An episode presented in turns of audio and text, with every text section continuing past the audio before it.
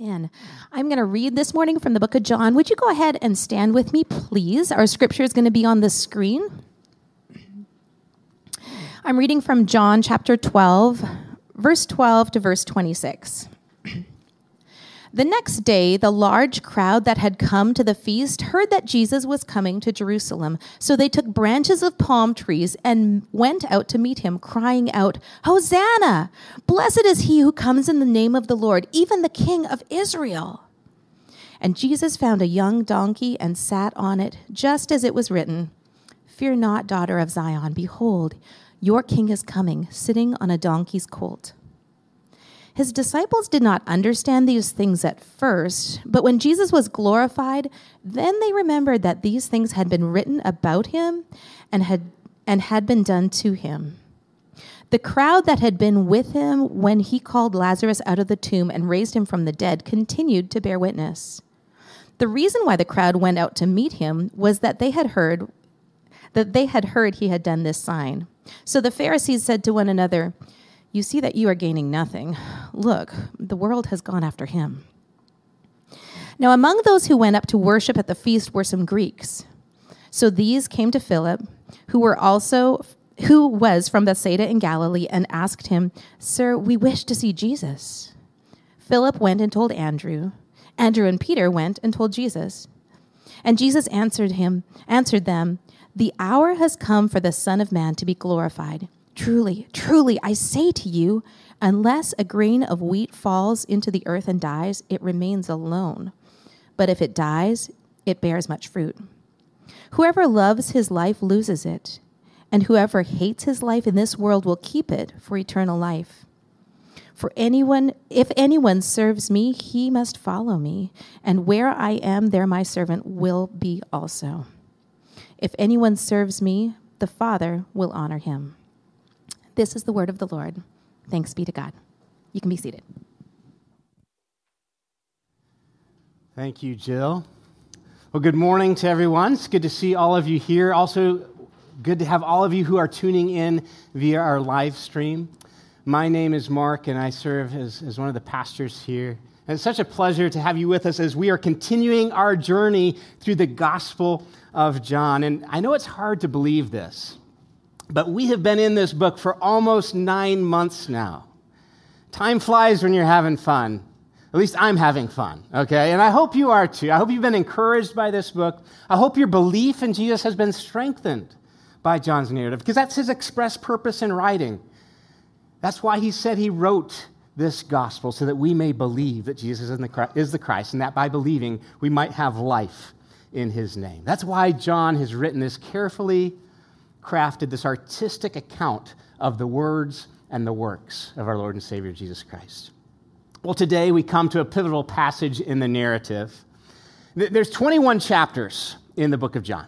Okay, the first 11 cover the first three and a half years of Jesus' ministry. Guess what the next 10 cover? One week. One week in Jesus' life that begins with Palm Sunday the, the triumphal entry into Jerusalem, and ends with Resurrection Sunday, the, the most important week in the history of the universe. Sometimes we call it Holy Week or Passion Week. It's the week when Jesus will lay down his life for you, for me, for the world.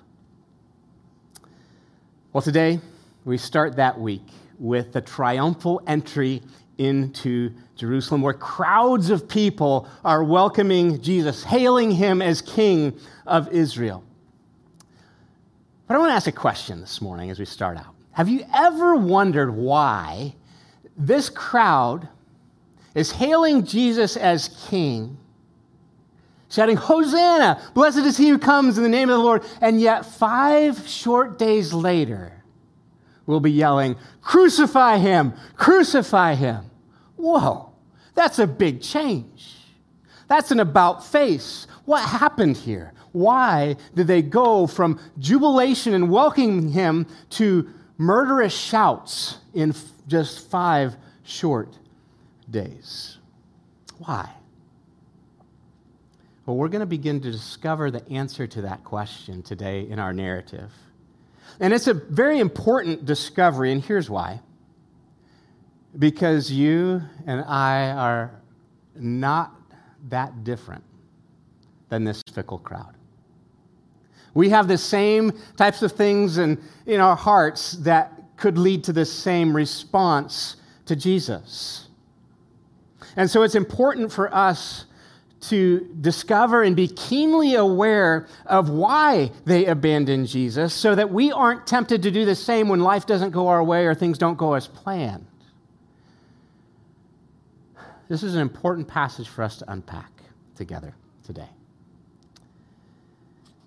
And as we go along, if you're taking notes, here's our outline. We're going to discover three profound observations. Say this out loud with me three profound observations and two probing questions. If you don't want to get convicted, just leave after the observations, okay? Um, three profound observations, two probing questions. That'll be our outline. Let's pray before we dive in. God, reveal yourself to us in your word this morning, and Father, reveal us to ourselves as well. May we see in our hearts a danger there. And may we address it with your glory and your word. And may your spirit, in combination with your word among the community of your people, as we process your word together, change us from the inside out as we contemplate the gospel and the glory that is to come. And it's in Christ's name we pray. Amen. Well, before we, we jump into the first verse, I, would like to give you the context leading up to this episode in John's Gospel. We have guests here from Kansas, um, and they need to be caught up to speed. And of course, I know the rest of you perfectly remember where we've been. But I just want to give you the context before we, we jump in. Jesus has just kicked the hornet's nest of the religious establishment. How did he do it? Does anybody remember? He did a very spectacular, important miracle. What was it? Yes. He resurrected Lazarus from the dead. Now, here's a harder question, okay? Where did he do it? What's, what's the name of the town? Begins with a B, ends in Ethany. Bethany, yes, perfect. He, he did this in Bethany, a bedroom community within easy walking distance of the big city of Jerusalem. He does a very public and spectacular miracle. And if you recall, this was the miracle that was the last straw for the religious establishment. Jesus kicked that hornet's nest and the hornets came, okay? And they are saying, we've got to put an end to Jesus, and basically said, and made plans to do so. So Jesus has a contract out on his life now okay? And what does he do? He shrewdly gets out of town and he heads north to a town in the middle of nowhere on the, the border of Samaria called Ephraim. Nobody typically went to Ephraim. They would, because that's on your way to Samaria, and Jews don't go to Samaria. So he lays low in this, you know, really tiny town. And while he's there, what's happening? Meanwhile, back in Jerusalem, what's happening? Lazarus is happening. Remember? He's living. You know, he's probably going into the big city to buy groceries, and then people are seeing him there and going, Oh my goodness, that's the guy that was dead. I smelled him. And, and then they're taking the two mile trip back out to Bethany to, um, to see it for themselves. This is the guy, he's alive. Isn't this amazing? And so, the, in the weeks building up to the Passover feast, Anticipation is building, isn't it? Everyone in Jerusalem is wondering is Jesus the Christ? Is this the Messiah? Is this the anointed one? I mean, look, he can raise people from the dead. He raised that guy, and we're seeing him. Yes, he must be the Messiah. He must be the king. He must be the anointed one. He must be the fulfillment of all his prophecies. He's the king of Israel. Do you think he's coming to the feast? When, when do you think he'll come? Anticipation's building. And at the beginning of chapter 12 that Levi took us through last week, where do we find Jesus? Anybody remember? It starts with a B, ends in Ethany. He, he's back in Bethany. He's come back to the hornet's nest, okay? But what you need to know is that he didn't take the relatively short journey from Ephraim back down to Bethany to stay with his friends Mary, Martha, and Lazarus before the feast. No, we find out from reading the parallel accounts in the other Gospels that Jesus actually took a 150 mile walk leading up to Passover feast. He must have gone north through Samaria because one of the other Gospels says on his way to Jerusalem, he passed along the border of Galilee and Samaria. Well, the only border between Galilee and Samaria is up north. So he must have gone north out of Ephraim, joined the bands of travelers coming down from Galilee, um, and uh, traveled with them along the border of Galilee and Samaria, going down to the Jordan River Valley to bypass Samaria like they often did. And as he's going along, he does two miracles on his way to Jerusalem. Remember, there's throngs of people coming with him, throngs of pilgrims going up for this pilgrim feast. And he does two miracles. One is he's approaching a town, he, he encounters 10 lepers, and they shout, Have mercy on us. And what does Jesus do? He doesn't heal them on the spot. He just says, Go show yourselves to the priests. Where do they have to go to show themselves to the priests? Not rhetorical. Talk to me. Jerusalem, where the priests are. So they have to run south down the Jordan River Valley, hit Jericho, head up the, the long, dusty road through the wilderness, up into the mountains to Jerusalem to show themselves to the priests. And as they are going, the text tells us that they are healed. So they're, they're going along, maybe at a leisurely pace at first. Oh, this guy's telling us to go. I guess we'll try it, you know. And then their skin starts getting clear, and they're going, oh my goodness, we're healed. Do you think they started just a slow pace after that? No, no, they probably picked up the pace. They're running ahead. They're telling everybody in these throngs of people going to all these pilgrims traveling to Jerusalem, Jesus healed us. Jesus healed us. He's coming. And they're going up to Jerusalem to show themselves to the priest. So Jesus has 10 guys running ahead of him, probably telling everybody along the way what's happened, and everybody's getting excited. Jesus then makes his way south down the Jordan River Valley. And when he gets to Jericho, he does a second miracle. He heals a blind man named Bartimaeus. This likely happened on a Thursday. And then on Friday, before Palm Sunday, along with the crowds from Galilee traveling to the feast, Jesus takes the 18 mile grueling uphill hike through the wilderness from Jericho to Jerusalem. But then he does something interesting. Instead of finishing the journey to Jerusalem, he takes a little left turn and he stops at the house of his friends Mary, Martha, and Lazarus. And that's where John picks up in the narrative in chapter 12. And what happens in that house? They throw a party for him. After all, not too, about six weeks earlier, Jesus had just raised Lazarus from the dead. They throw a party for him. What does Mary do? Remember Levi's can of Coke? You know, the 12 ounces? They, they, Mary comes, anoints Jesus' feet with that costly, costly ointment, wiping his dirty, dusty feet that had just traveled the long, dusty road from Jericho with her hair. And remember, the whole city of Jerusalem is asking the question Is he coming to the feast? Is he coming to the feast? The crowds traveling with Jesus could have answered that question, right?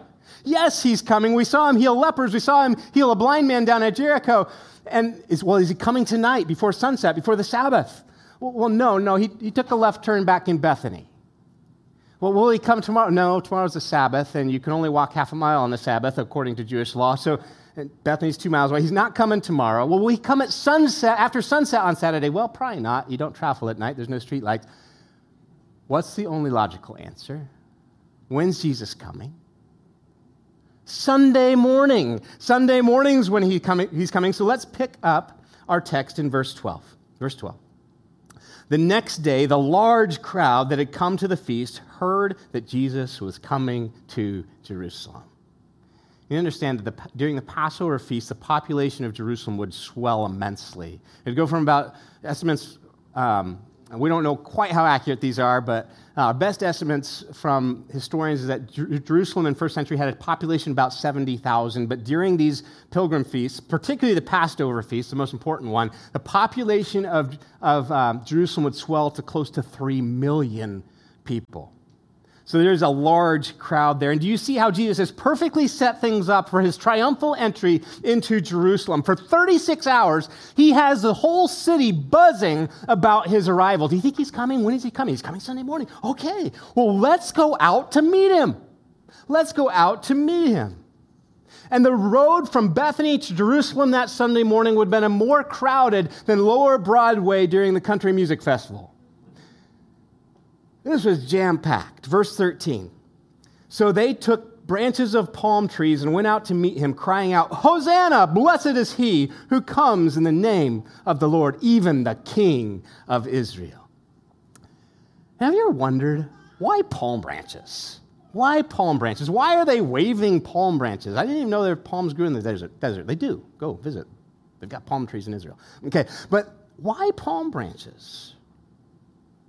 You need to know that palm branches had very special meaning to the Jewish people.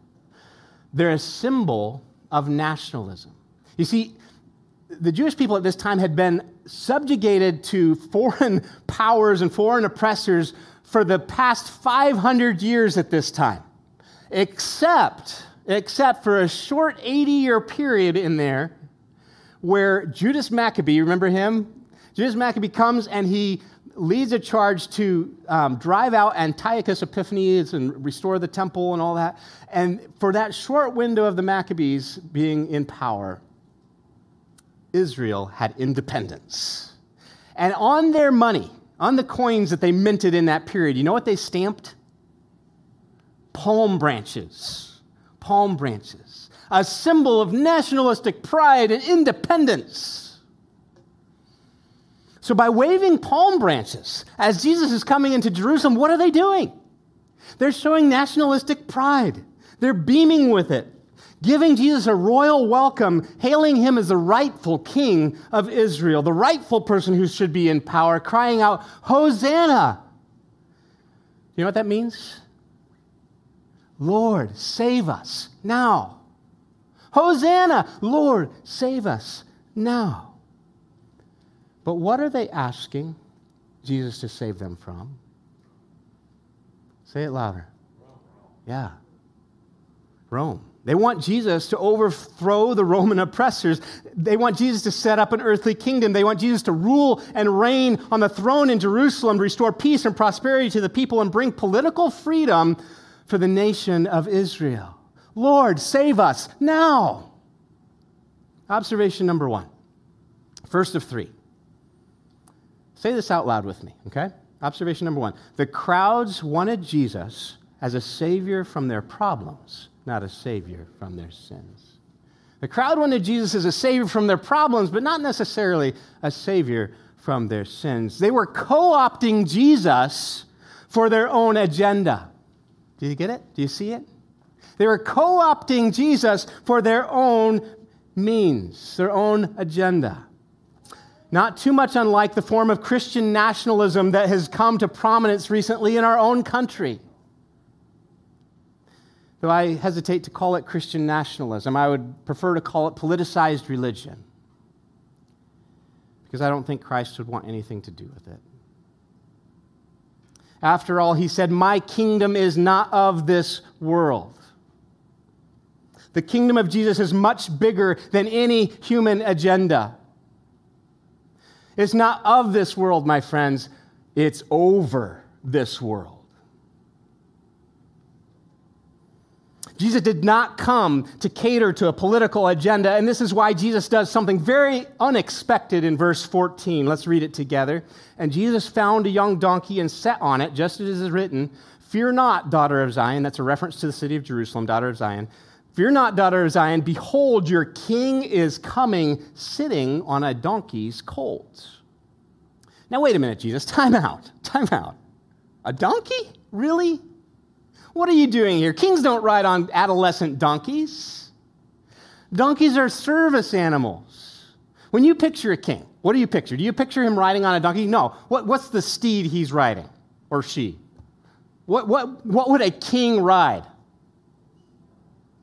You know, a, a fierce and beautiful and mighty stallion with rippling muscles and a flowing mane, right? That's what kings are supposed to ride. What's Jesus doing on a donkey? They were used as pack animals for grunt work, for bearing burdens. In the first century in Jerusalem, they were actually used to carry human waste and refuse out of the city. Kings don't ride on an ignoble beast like a donkey. No. What does any self respecting king ride? A stallion.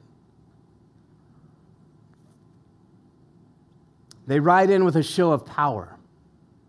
They crush their enemies underfoot. They pierce them through with their swords. They wear crowns of jewels on their heads. That's what kings are supposed to do. What's Jesus doing on a donkey? Even his disciples don't get it. Verse 16.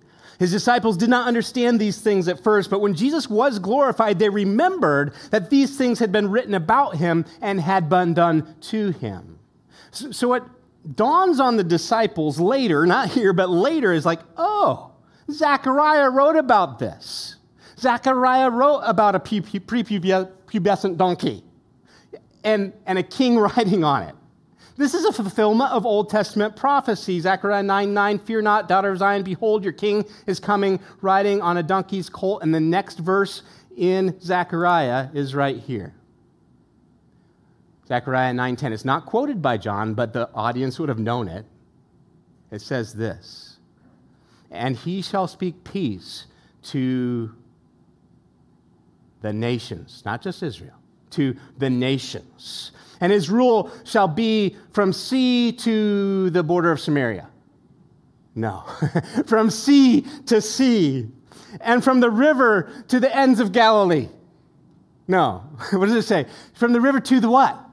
The ends of the earth. And so Jesus is indeed king of Israel. They got that part right. But what they miss here is that he's more than that. He's king over all nations, he's king over the world. And Jesus rode this young donkey to make a statement. He's even greater than they expected, but he also rode this donkey to shatter their expectations. Some of them, at least. He's a different kind of king than what they think he is. This king does not ride in with a show of power, but a demonstration of humility. This king will not crush his enemies, but will be crushed by his enemies. This king comes not to pierce, but to be pierced. This king won't wear a crown of jewels, but rather will wear, wear a crown of thorns. This king will not sit on a throne yet, but will hang on a cross.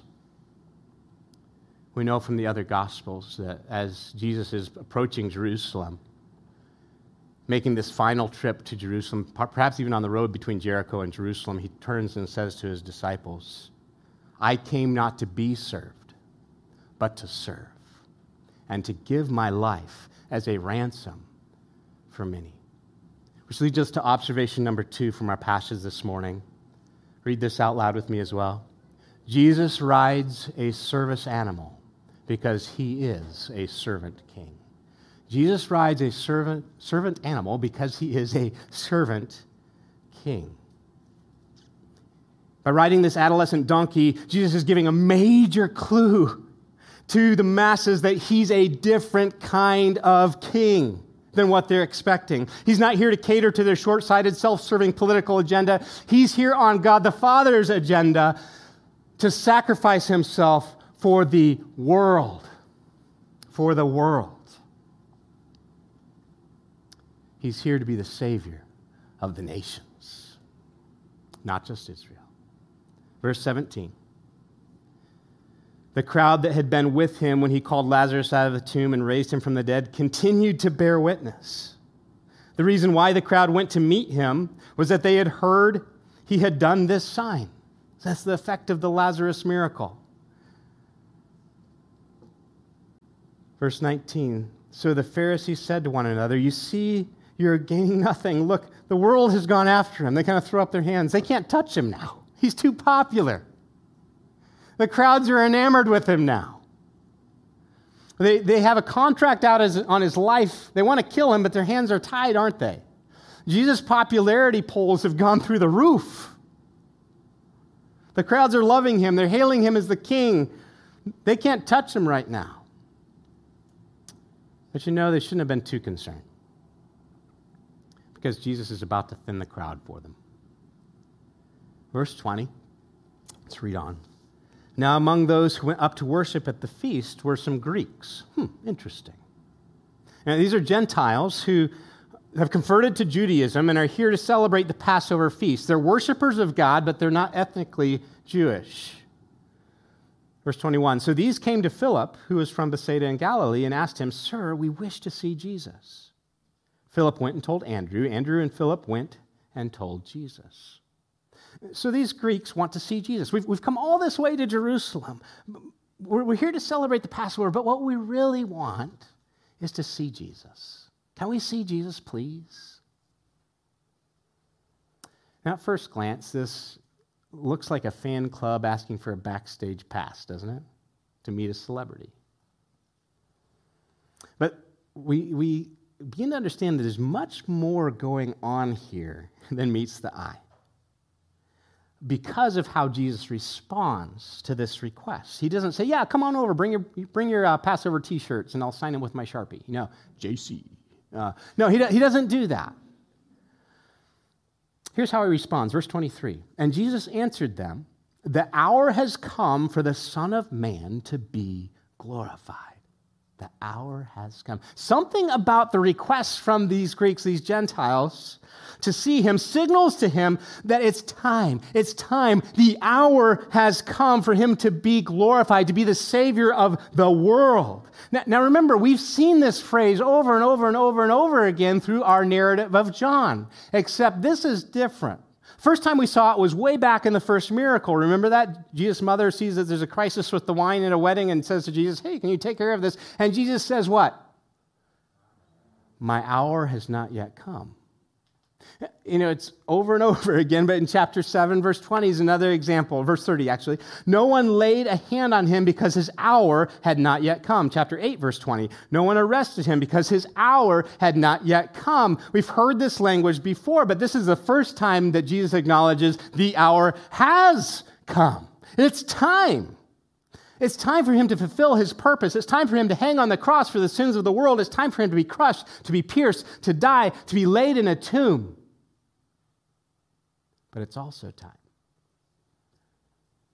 to be victorious over death, to be resurrected back to life, to call all nations to himself, to be glorified. It's time. The hour has come. The Jews have given their hosannas, and now these Greeks, these nations are seeking him out, and it signals to him that the hour is here. It's time. The Father's timing is, is coming together. It's time to, for him to be glorified. And the disciples likely heard him say that glorified.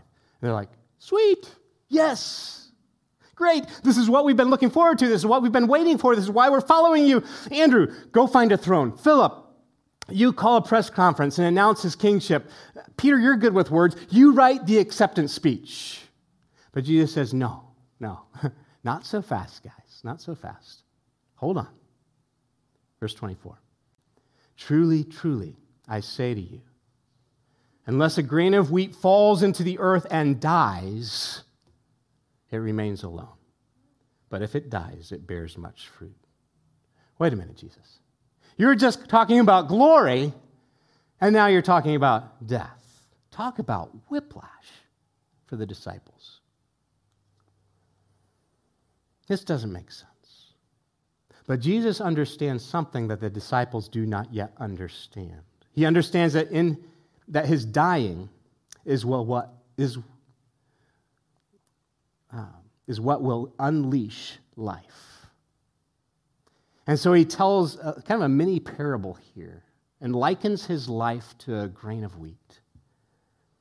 That if he preserves it, keeping it dry and safe, it will be sterile, unproductive, and alone. But if he lays his life down,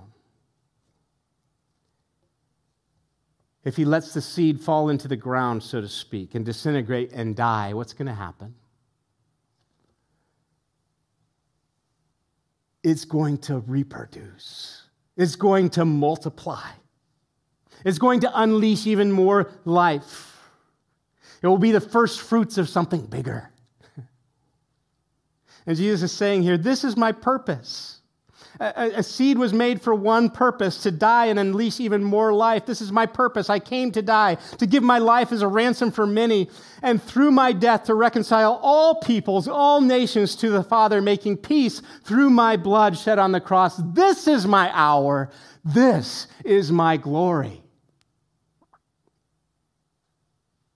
Verse 25 Whoever loves his life loses it and whoever hates his life in this world will keep it for eternal life.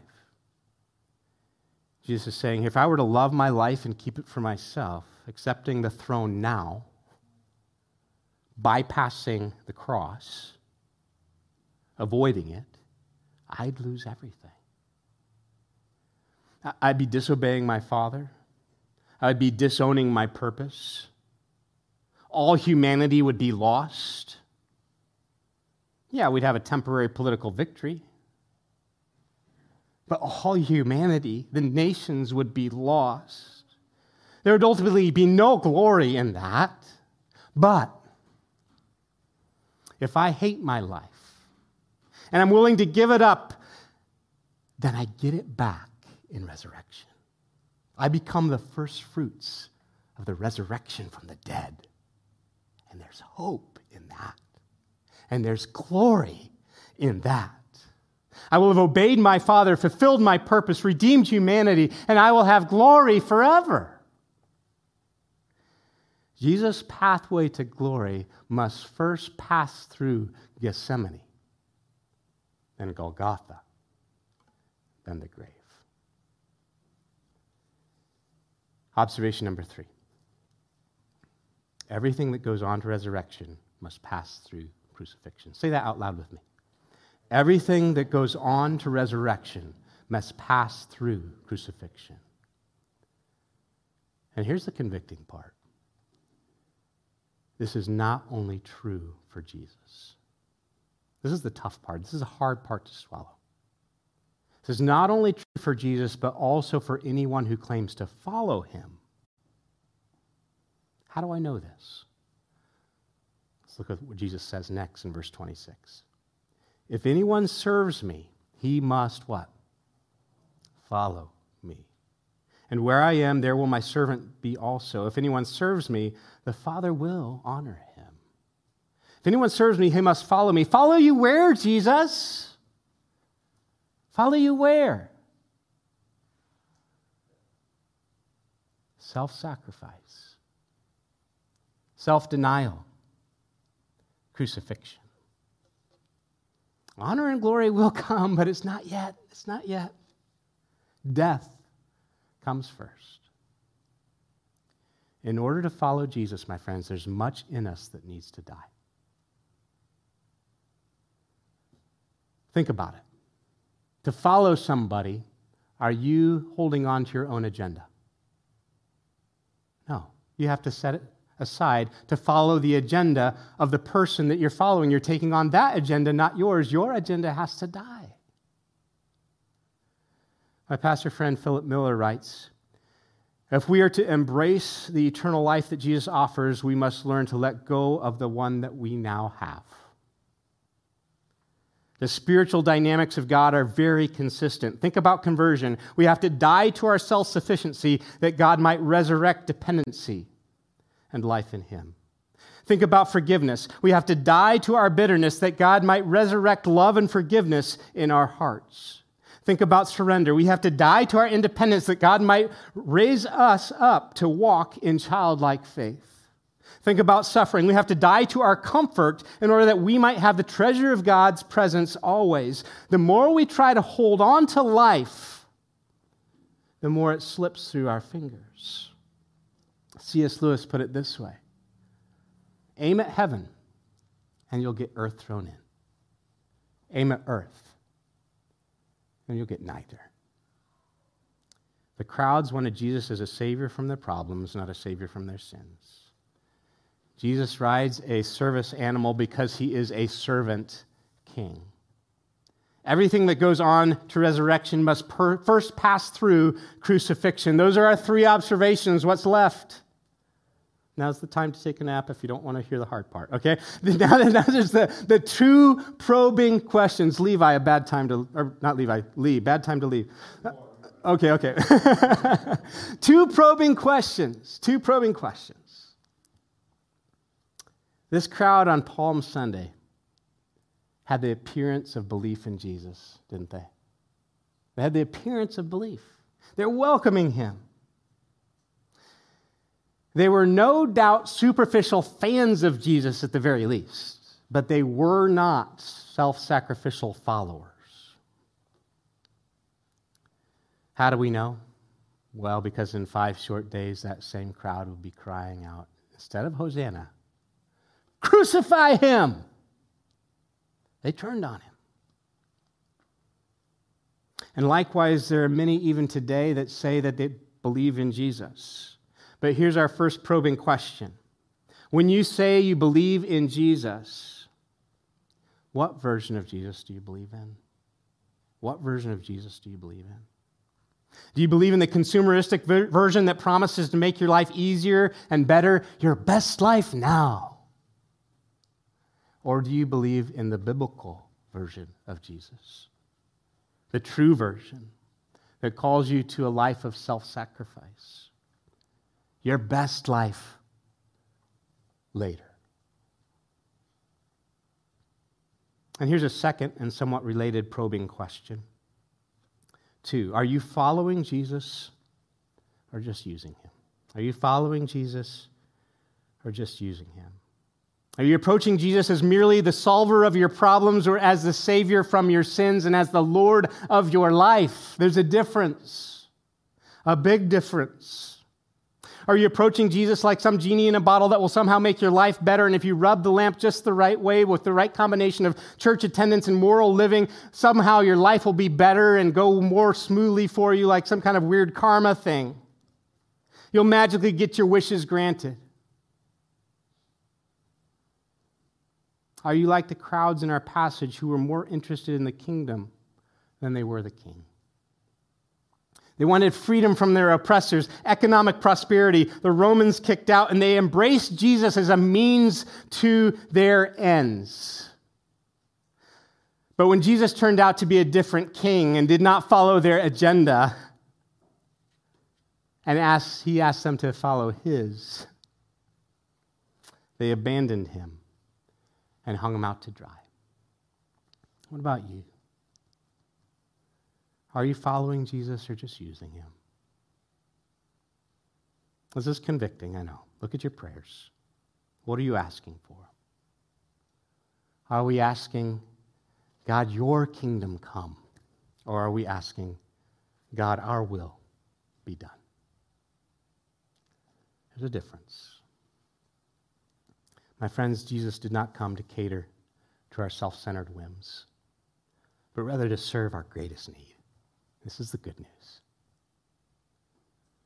This is what motivates the self sacrifice. So hear this. He came to serve our greatest need.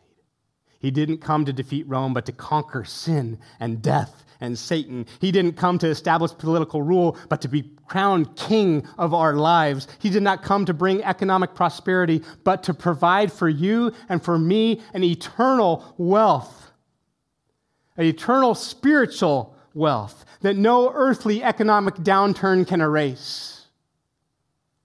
This is the good news. and my friends, the Bible states that Jesus will come back, that Jesus will establish his kingdom on earth. And you better believe on that day he won't be riding a donkey. What will he be riding? We see a picture of it in Revelation chapter 19. It'll look a lot more like that, where he will come back on a bad action white war horse with eyes like flame of fire, with a crown on his head, with blood on his robe, with a tattoo on his thigh that says King of Kings and Lord of Lords, with the armies of heaven behind him, and a sharp sword with which to strike down the nations in judgment. It's a terrifying scene. But in his first coming, he came on a donkey. Why? This is the good news. So that we meet him as Savior before we have to face him as judge. Amen? that he could save us instead of condemn us, that he could die in our place on our behalf instead of us. So that when he does come back on his white war horse, we might meet him not as his enemies who are guilty, but as his friends who have been fully forgiven. Amen. That's the good news. He came to be crowned not with gold, but with thorns. He came not to crush his enemies, but to be crushed by his enemies. He came not to inherit his due, but to divest his rights for others. He came not to live forever, but to lay down his life so that you and I, who put our faith in him and in him alone for our salvation, might live forever with him in resurrection. But the crowd wanted a kingdom without a cross. And when Jesus didn't live up to their expectations, they abandoned him. But before we're too hard on this first century crowd, remember what I said at the beginning our hearts are not all that different. We have the same condition in our hearts as they had in theirs. We quickly become disoriented and discouraged when Jesus doesn't give us everything that we think we need or want right now. Don't we? We pray for healing and it doesn't come. We, we ask for relief and He doesn't grant it. We pray for deliverance from our problems, but we're still struggling. And here's the truth that we need to embrace from this passage not just here, but here. It makes all the difference. We can't expect a kingdom without a cross. We can't expect glory without sorrow. We can't expect resurrection without crucifixion. We can't expect our best life now. No. Our best life is yet to come, my friends. When our Savior and our Lord Jesus Christ returns to make all things new, what a glorious day that will be. Golgotha is now. Glory is coming. Glory is coming. Wait for it. Wait for it. Believe, as John tells us, believe and keep on believing even when life doesn't make sense, even when it doesn't turn out the way you thought it should, even when your expectations are shattered. Jesus is king. Glory is coming. Glory is coming. Pray with me. Father, thank you for your word. Father, it reveals to us so much about you, about Jesus, about your plan. But it also reveals to us so much about ourselves. And as we look into your word, we see a mirror that shows us our heart condition, that we're so easily distracted by earthly agendas, by building our kingdoms, by seeking our own righteousness and self salvation strategies, looking for love in all the wrong places wrapping our lives around insignificant things when we have the opportunity to point people through self sacrificial living to what's coming the kingdom of Jesus over all the world. Father, give us patience, give us grace to, to wait patiently, that while we are waiting to Step into ugly places and bring beauty. Step into broken places and bring healing. Step into injustice and bring justice. Working in our, our jobs as unto you and not unto men, bringing about human flourishing so we can unfog the glass for people about what's coming when Jesus will come in his kingdom in its fullness. And we understand it's an already not yet thing. We understand that Jesus is king, but will be king over all and will wipe away every tear from every eye and make all things new and everything sad come untrue. May that day come soon, we pray. May your kingdom come. May your will be done on earth as it is in heaven. Amen.